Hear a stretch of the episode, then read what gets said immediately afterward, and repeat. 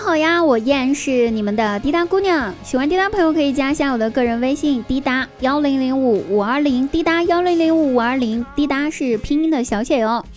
那快要过年了，我想找个男朋友跟我一起回家，要求呢并不高，就是我俩走在一块儿，别人会说：“我靠，这男的瞎了眼了吧？”如果您符合这个要求的话，请赶紧私信我。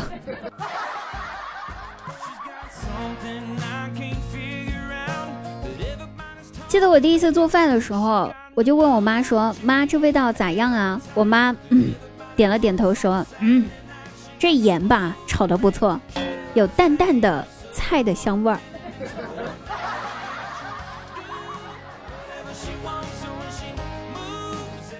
和我爸妈聊天，说到了家里面辈分这个话题，我妈和我说：“闺女儿啊，我和你相差了十六倍，你知道吗？”我一惊，问为啥？我妈掰着手指头说道：“你呀，是修了八辈子的福才投胎当了我女儿，而我呢，是倒了八辈子的霉才遇到了你这个女儿呀，加起来那可不就是十六倍吗？”还能这么算吗？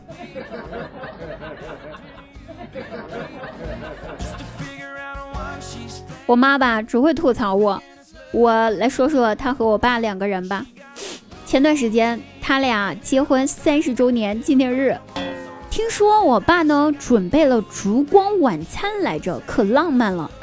所以我们特意都说自个儿有事儿不在家，准备留他们两个人二人世界的。然后吧，凌晨的时候接到了电话，他们去了医院。两个人关了灯，坐在餐桌旁边。我爸拿着打火机准备点蜡烛，我妈呢顺手不知道摸到了啥，只知道是长条形状的，然后二话不说递给我爸。我爸也是二话不说直接点着了，完了冲天炮，嘣！结婚纪念日进了医院，就不能开着灯点了蜡烛再关灯吗？还好意思吐槽我？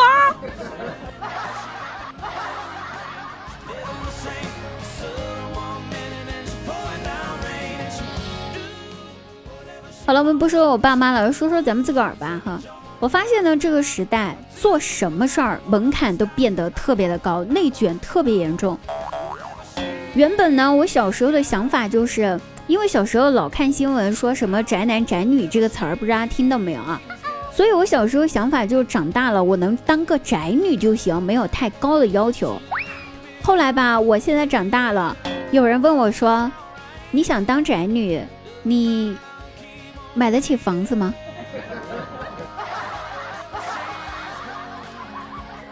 告辞。我觉得我不太适合当宅女，我现在适合四海为家，当个侠女。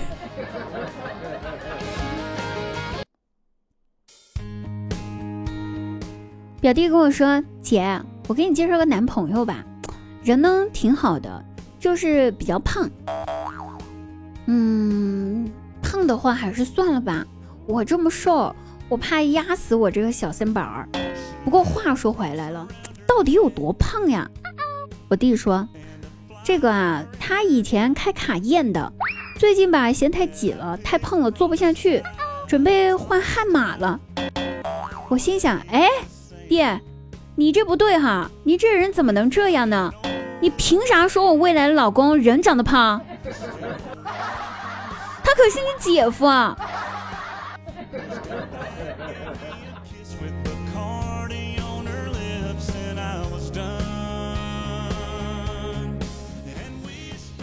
有个姑娘加了我表弟的好友，加了之后上来就开始撩，哎，不错，主动的女生嘛哈，人家说男追女隔隔座山，女追男就隔层纱，所以这姑娘吧上来就主动撩我弟，上来就说你好呀，小哥哥，你好，小哥哥，你属什么的呀？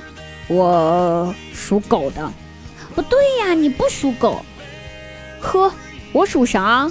你比我还清楚呗？对呀，你不属狗，你属于我。哦，原来你是狗啊！小姑娘享年十八岁，足。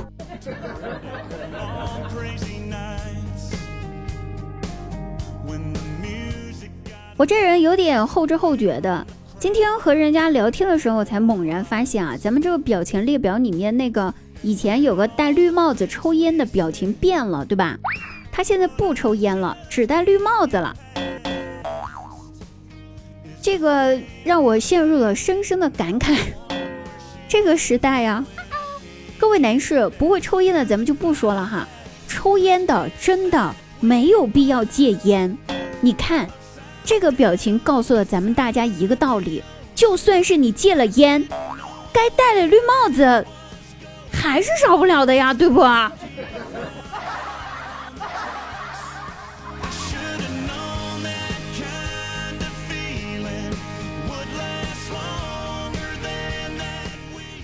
我姐呢，当初和我姐夫快结婚之前，然后才第一次去我姐夫家见家长。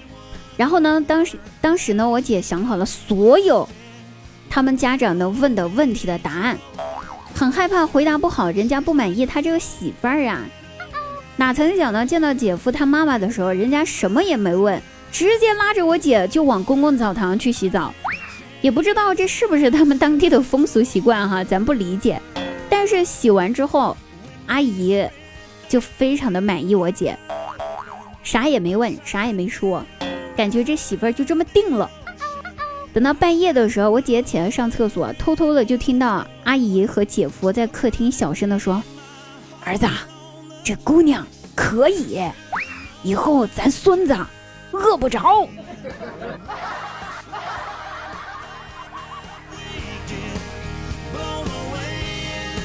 这一点呢，我承认，我姐确实是，嗯。还行，挺大的。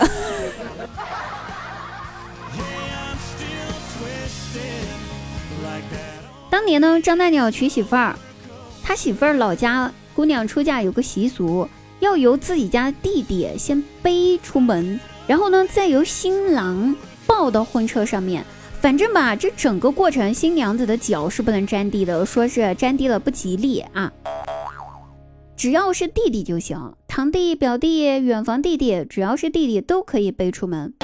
当时吧，张大鸟他媳妇儿要出门了，所有人都在门口等着呢。他媳妇儿的堂弟看了一下姐的身材，悠悠的问了一句：“姐，你还有别的弟弟吗？”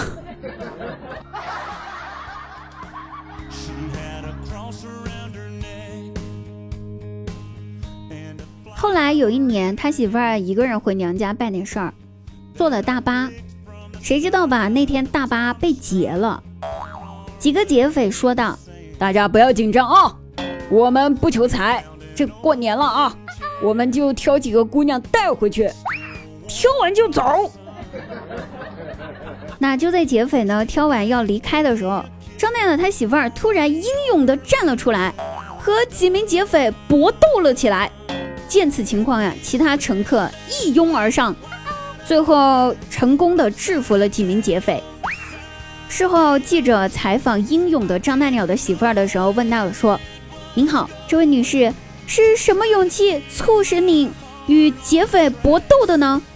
他媳妇儿非常气愤，骂道：“呵，全车的女的都被挑走了，就留了我一个，这也太欺负人了。”是可忍，老娘我可不能忍呐！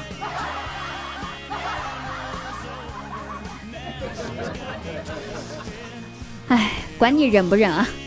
我只知道坐上了大巴，我们就快到家了。